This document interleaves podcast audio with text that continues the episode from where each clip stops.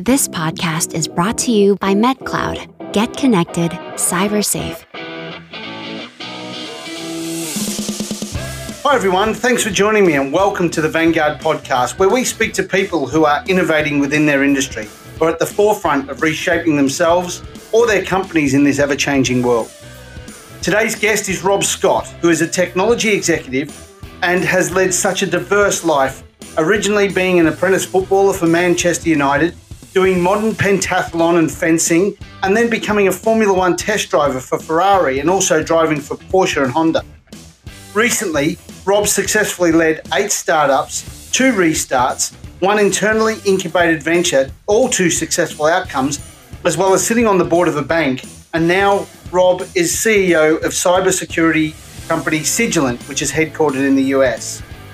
Rob, thanks so much for joining us on the Vanguard podcast this morning for you. My pleasure.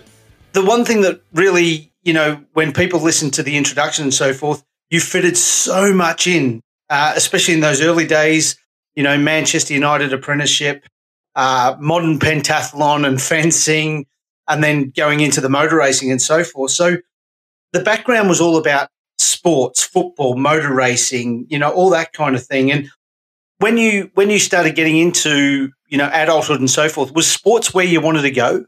Uh, wonderful question, and I think the answer immediately is yes. Um, coming from uh, Manchester in the in, in England, born there, um, I think I mentioned to many many people that there's two ways of getting on uh, my, in, the, in, those years. Uh, one is sport, or the other one is getting in, involved in academia. And I didn't get involved in academia. So my, my first entree was with Manu, as, as uh, you mentioned earlier, as an apprentice for a couple of years. Uh, in the background, obviously typical English sports like cricket, football, rugby. And then all of a sudden, the, the, the uh, great mentor to me was a phys ed teacher who was a, a former Olympian uh, in fencing. And he got me into it. And that's from there, that's where my career as a, as a, as a, a young adult went. Uh, so I got in, I got a full scholarship to Loughborough University because of that. And then fenced in uh, the Commonwealth Games because of him. And, and the, the catalyst for that was a sport that's, you don't really see that much now in the Olympics, but it's called modern pentathlon, which is five sports, fencing being one of them.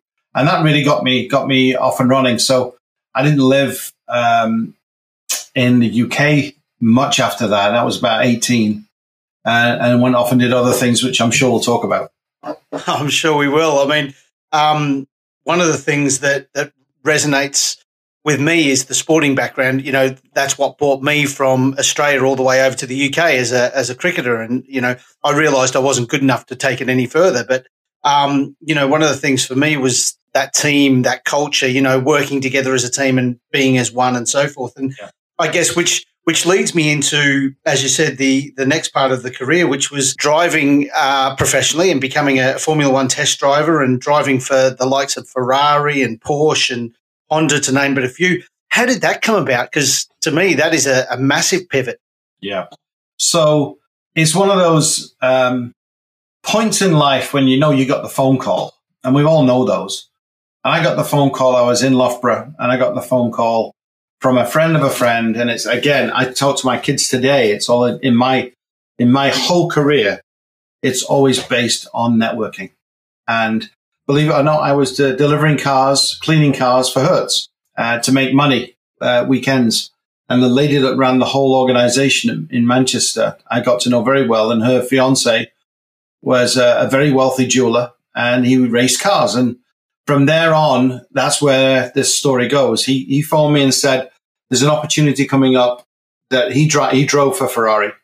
And he said, there's an opportunity come up. If you're interested in dropping everything, getting paid next to nothing, I'll pay your expenses and get you to Ferrari. So it took about one nanosecond to make that decision.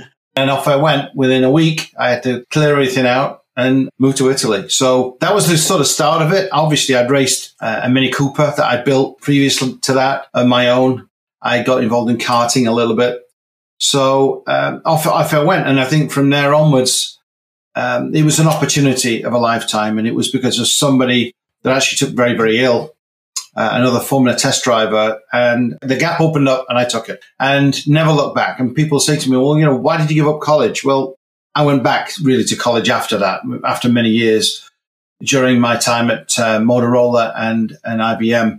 But those those five years I was racing for Ferrari, and then two years for Porsche. You don't get the opportunity ever in a lifetime to work with with very interesting people, a lot of celebrities, as you can imagine, and it was great. We we did. I worked with Niki Lauda. Um, I was one of his test drivers. Uh, Clay Regazzoni was another one, and then uh, for Porsche it was uh, Derek Bell and Jackie Ickx, uh, which were very very famous, still around, very famous guys uh, that drove for Porsche. Sure. It's, um, I, I, guess it's one of those times where I started getting interested in Formula One in Australia because of Alan Jones, of yeah, course. And, yeah. and um, it was during that era. It, uh, there's probably two questions that come out of this. One is the networking side, which we'll, we'll probably touch on a little bit later, because for me, that was something important as well. Because obviously, over here, I played cricket and just having a network to go out and get a job. I think I, I don't think people understand the importance of being able to hold a conversation and network these days like we used to. So I, I really, I really resonate with that. The second question in this, and it's probably something that I really want to know, and I'm sure the listeners do, is did you ever meet Enzo in the cottage at Maranello? No, I'd love to. I wasn't that, I wasn't elevated to, to that level. Um, no, I didn't. I I finished up, ironically enough, when we'd won uh, two world championships. I actually did get a Ferrari, and it was a, a 308 GTB, a second-hand one that they gave me. Uh, and and I still have all I've got from it is a steering wheel. I still have it in my office from that car.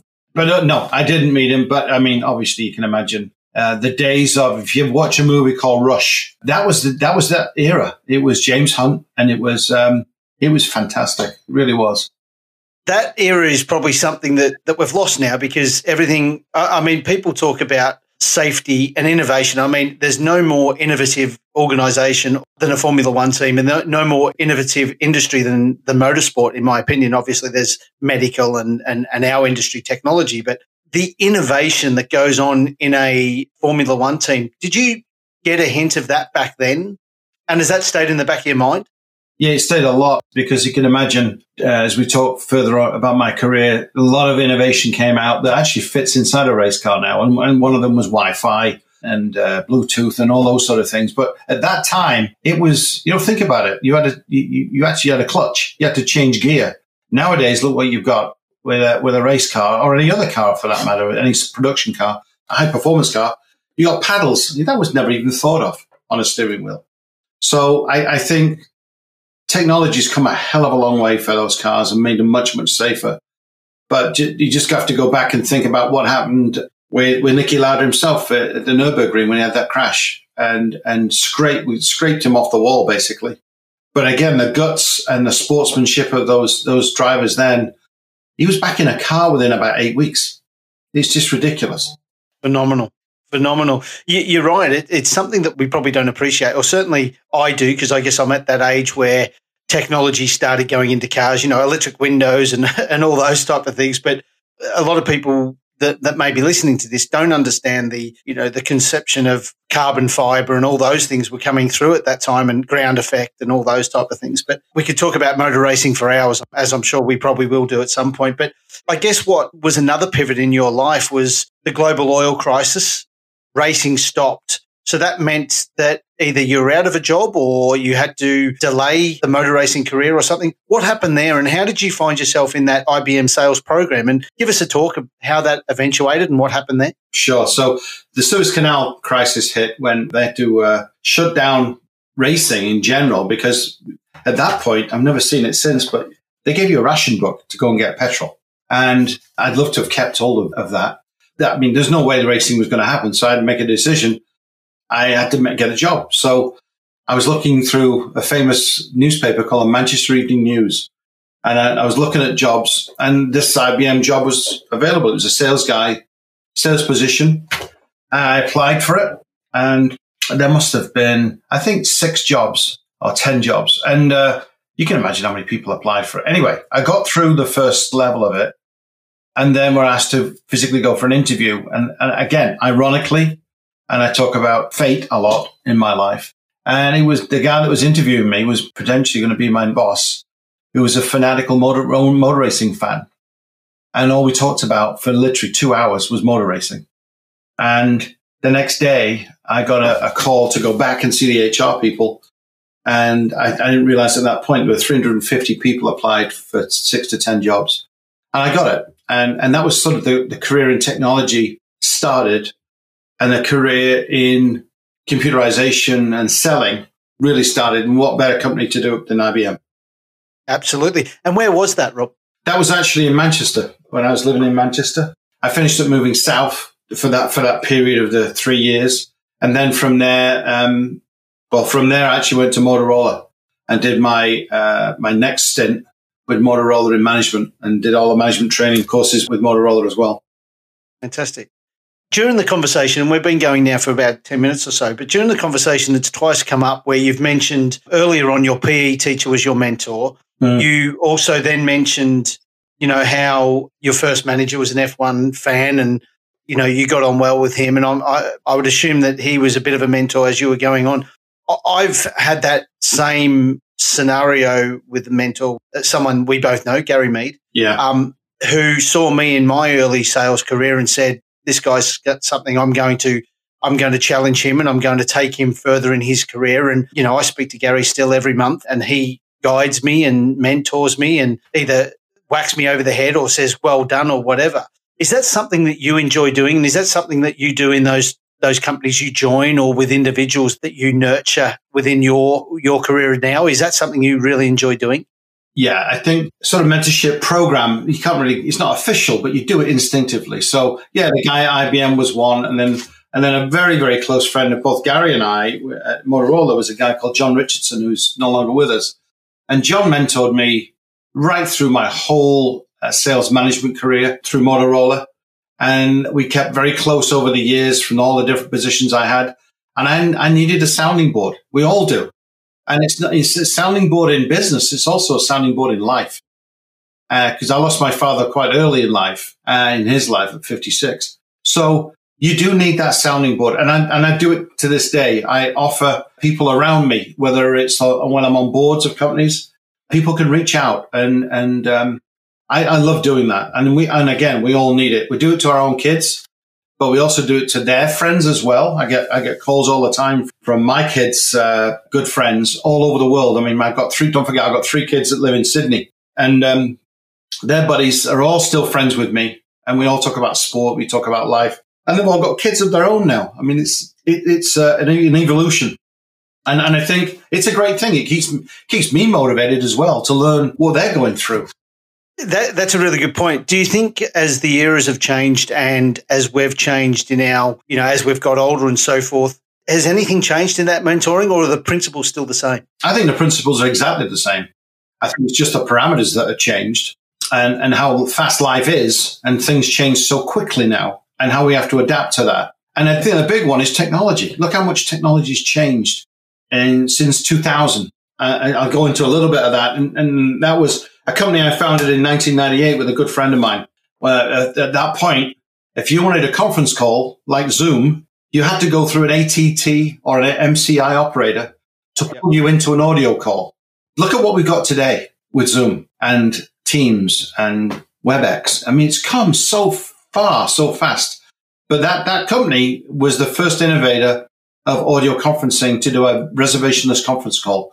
When you put in uh, like an 800 number in and a pin code. That was our product. And today that is still being used. I, I think it's amazing when I speak to my 80 year old father now who has no technology requirement or, or whatever. And he says, Oh, yeah, what do you just get on Zoom? Yeah. You know, for someone to understand what that is now at 80 years old is, is amazing. I, I, love about the mentorship. And by the way, I've now got your email address, so you're stuck with me for good now. Really good it's something that I'm I'm starting to do as I, guess I get older and, and, go up the career chain as well. Is I really get a buzz out of seeing the people that I'm either helping or mentoring or or even just being a sounding board, like you said, see them succeed is almost as, as pleasurable in their success as what it was for me. And now I can see why you get that with when you go into the organizations, why Gary got that when he took me aside, you know, when we were all back in the in the Spectralink days. And yeah Um, so I get that, and and hopefully I can I can pass that on to my children, like you have with your kids in Sydney and so forth. So I, I love talking about that. Thanks for sharing that.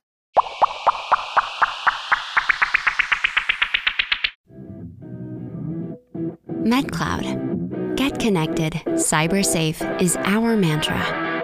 From tailored, managed security solutions to our next generation cloud platform, MetCloud will drive your organization forward and help it thrive. You can keep up to date with us in all things cybersecurity by following us on Twitter at MetCloud underscore com. We're also on LinkedIn and YouTube you can find the links to our social media pages and blogs via our website, metcloud.com.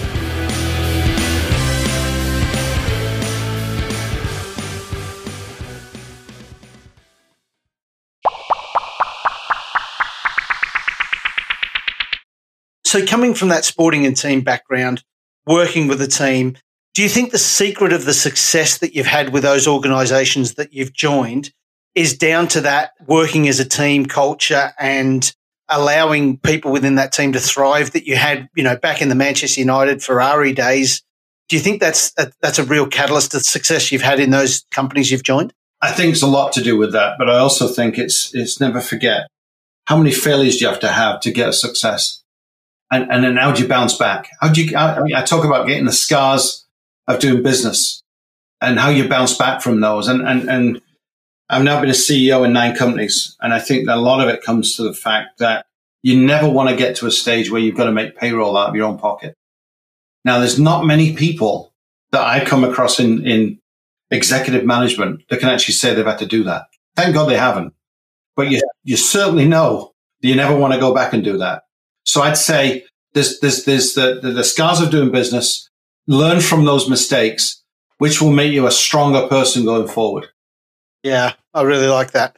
How often do you reflect on those successes and failures, Rob? I mean, we we all have them. A cricketer goes out, makes three or four ducks, and think that's the end of their career. You know, a motor racing driver may go out and take the front end off their their Formula One car and may think, right, they're going to sack me now. How do you change your mindset? Is it as simple as just looking in the mirror and say, suck it up? Or is there a process that you go through to say, I'm going to learn from that. I'm going to take that into the next stage? It's a great question. I think, yes, you do look in the mirror and say, suck it up, but also you need to have some tangible evidence of that. So at IBM, what they said was all your successes put into a book. And, and at the time, it was like foils, if you remember those you put on a screen. Put a book together of all your successes and keep it going through your life. And I still have that now. So when you're a European sales uh, manager and you become number one for Motorola, when you've got your first biggest deal uh, that, that put you on the map, when you've got a photograph showing, I'll never forget this, Gary and I talk about it now. At one point in Motorola, it was, it was a day when there was a sales meeting, a, a kickoff meeting for the year, and they were talking about the top sales guys. And it was Gary and I. And then, and then the next thing is they roll in a, a Securicor van, and inside it is a million pounds. Physically a million pounds. And they open the door up and show everybody this. And they said, that's what your goal should be to be able to earn a million. And this is 19, what, 1986. Wow. Right? A million pounds in commission. And it was an amazing uh, visual. I've never forgotten that. I've still got the photographs of it. And when I can find all this stuff, I show my kids some of this stuff to say, you've got to do the same thing. Remember, you may be down and out one day, but you used to be really good and you can still be good going forward. Just condition your mind and get competitive. I, I love that. I love that. You know, one of the things that I've I've noticed, Rob, in in the last let's say twelve months, you know, certainly since the pandemic hit and we're all locked down and so forth, is how many experts there are. Um, and you know, I love getting nuggets of information from various people in my life and and so forth. But there's only one person that's going to drive me forward. Yeah, and that's me. Yeah. Yeah. You know, so I, I actually have something similar. Um, I was fortunate enough to play a game of cricket with my son, the first game of adult cricket with my son, who's 13. I got to play this this year. And, you know, pandemic's been horrible for everyone. And there's been so many negatives. But there's also so many positives that come out of it. I haven't had to get on a plane. So therefore I've spent so much time with my children. And so one of the things that I have is a picture of my son and I giving each other a high five after taking a wicket in the in the in the cricket. And every time that there's something that goes wrong or whatever, I look at that or I look at a picture that I made a hundred or, you know, a success that we had at Spectralink or success we've had here, there and everywhere to say, you know what? Good things are only around the corner. It's great to hear that from you, you as well. You know, everyone hears the good stuff, but they don't hear the bad stuff. And there's a lot of bad stuff as well. Yeah, absolutely. And that's part of the journey. It really is. And, and I reflect that my daughter, who's 24, actually lives in London now. And um, she's getting married in September uh, to a wonderful guy uh, who's also in sales as well. And, and what's interesting to me is you can see the journey that they're on in their career. She actually works for a software company. And some of the questions that, that comes up, I know I've dealt with this so many times in so many companies. It's the same stuff. It's just how you deal with it. And, and I banter backwards and forwards with them all the time. But why don't you just try this? Why don't you try that? Um, I've got grey hair for a reason. yeah, I'm, I'm starting to get that grey hair, by the way. Uh, the, one of the things I want to ask you before we get get into the quickfire, there's some quickfire questions I'd like to ask as well. And you know, the the podcast is all about inspiring innovation or saying that pivots in your life or pivots in your career are actually a good thing, not a bad thing. And I guess we come to the next phase of your career, which is that technology career that you're in and, and joining those technology companies. You're now you're now with a cybersecurity company called Cygilant, based over there in, in the US. And you're opening offices globally. It was a company that you've joined, you know, and, and said this is this has got tremendous global growth. Tell us a little bit about Cygilant and you know the, the, the journey you're going on with them. Great question. And I think I think the way I can answer that is sort of the path I've gone.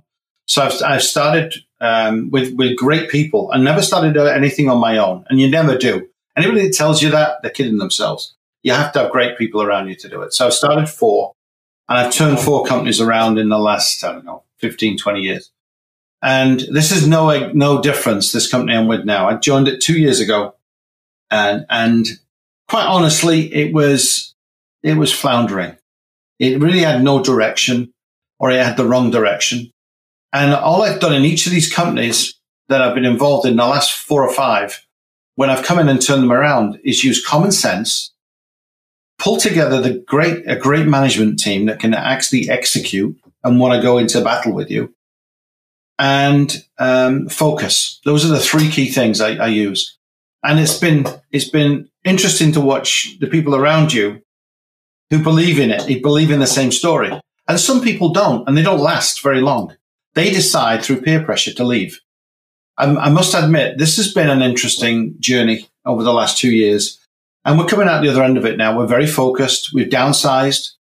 Um, we've got a great bunch of executives in the company and uh, extremely focused on a certain part of the market that um, is during COVID specifically has boomed, and that is cybersecurity as a service. So if you're a small bank in the UK. Um, you have building societies over here. We have credit unions and you can have a lot of staff, but you most probably don't have security expertise. So we come in as a service and offer that service to you as a, as a client and look after and make sure that you're stable and uh, secure.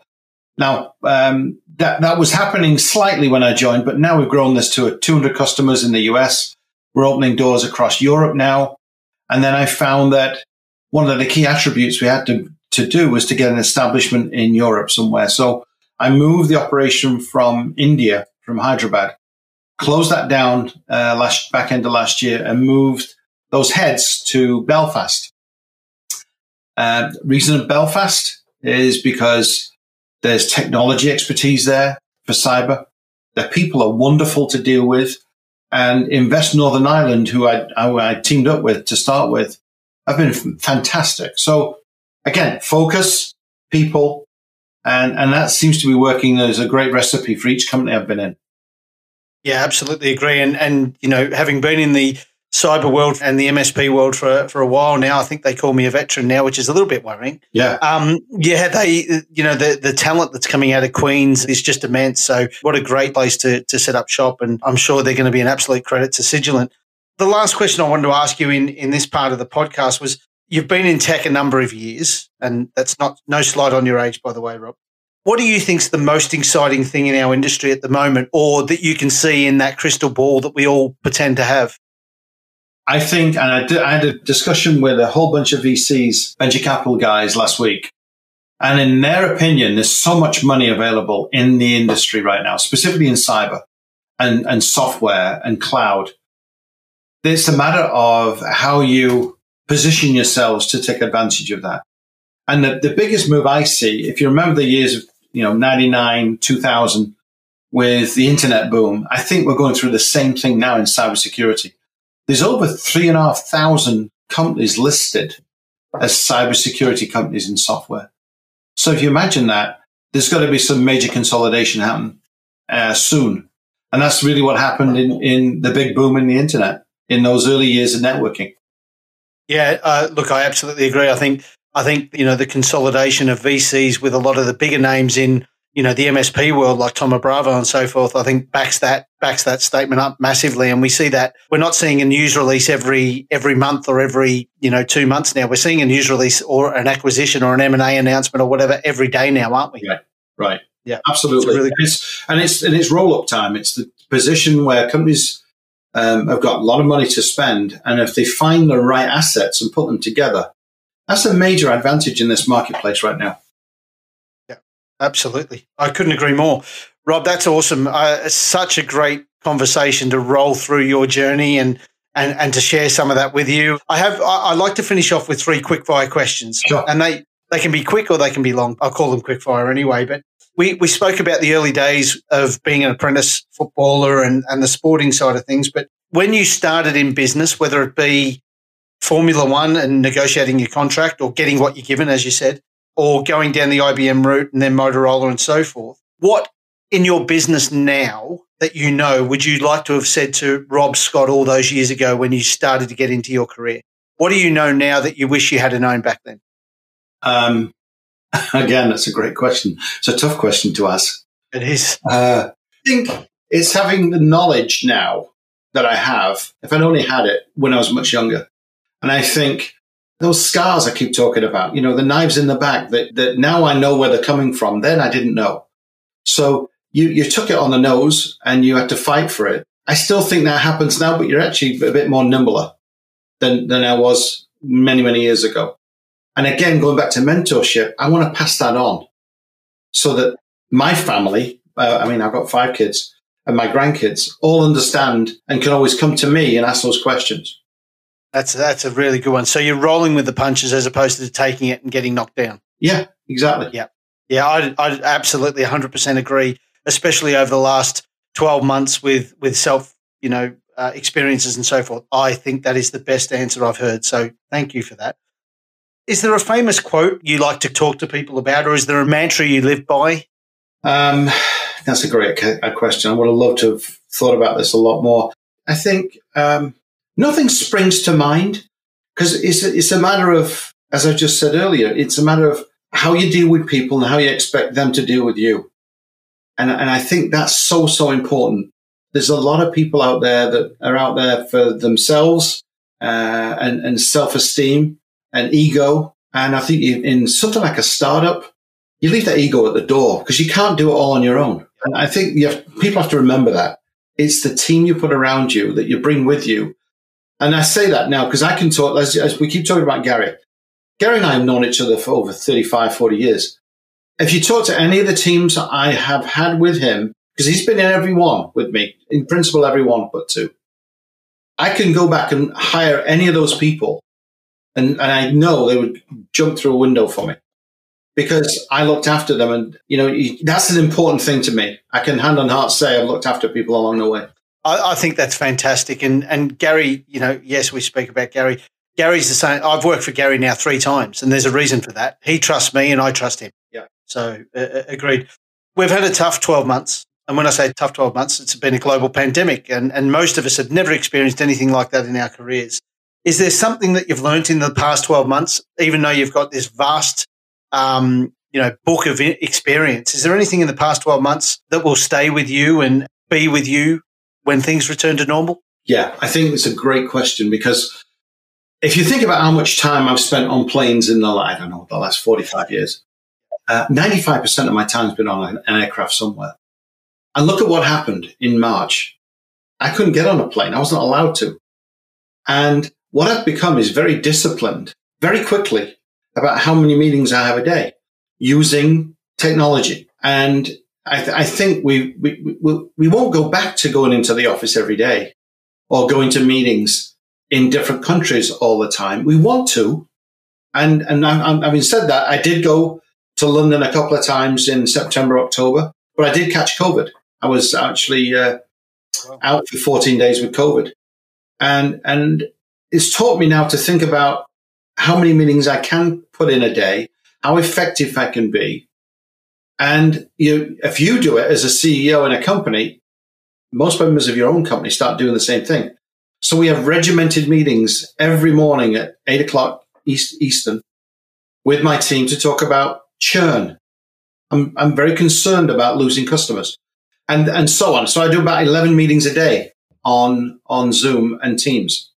And I think that won't change. I think, yes, uh, it's great to meet people. It's great to have lunch with somebody, but I think I'll be restricted myself to how many of those meetings I have a month. So I, I think we've all learned from this. Uh, it, it's, it's an interesting time, but again, technology means everything. Oh, absolutely agree with you. I, I think, um, you know, gone are the days that you'll jump on a plane just for the sake of it now. I think, you know, I think those days will come back where we need to because I, I do miss that one to one, you know, that physical um, meet and greet networking. You know, I do miss that, but I completely agree with you. I think I'm so much more productive now. If I ask for a Teams meeting or a Zoom meeting, it means you're on camera, you're dressed, you're washed, you're professional looking, and it's as if we're in the same room. You know, if I want a conference call, I'll ring you. And I, I think that's fantastic. I think that's a really good tip. Rob, I could sit here all day and speak to you, but that means you wouldn't have your 11 meetings for the day. So I want to, I want to very much thank you for your time. You know, we've been around each other in business for probably a decade, but we've never actually spoken directly. Right. Which is, which is mad, which is absolutely mad. But I've, I've really enjoyed speaking to you today. I think your story is immensely inspiring. I think it's of someone that just has a focus and, and just has a determination to succeed, not only for yourself, but for the family and the, people around you. Would that be right? I absolutely agree with that. Absolutely. Yeah, I love it. It's been a pleasure. Thank you. Thanks so much, Rob. Well, that's the end of another Vanguard podcast, and my thanks to Rob for sparing me the time and in being such a fantastic guest. I really appreciate you giving up an hour of your extremely busy day, Rob, and speaking with me and sharing the journey you had from Manchester, Italy, and beyond. You know, for me, the story is all about dreams and making the most of an opportunity or talent you have to pursue something that you love or just taking a chance and seeing where it takes you. It's all about the importance of mentors, networking, and putting good people around you, which makes the magic happen. And with focus and teamwork, you can all achieve your goals. Thanks again, Rob, and I wish you and Cygilant well for 2021. My next guest is a co founder and publisher of a magazine with over 20,000 readers, along with being an event organizer and a thought leader in his field where he helps equip social housing providers with the tech resources and information to improve their tenants' lives. In his spare time, he's also a racing driver in the BRS CC Mazda MX5 Super Series. Look out for the next episode of the Vanguard podcast and remember, Take care, stay safe, and keep on innovating.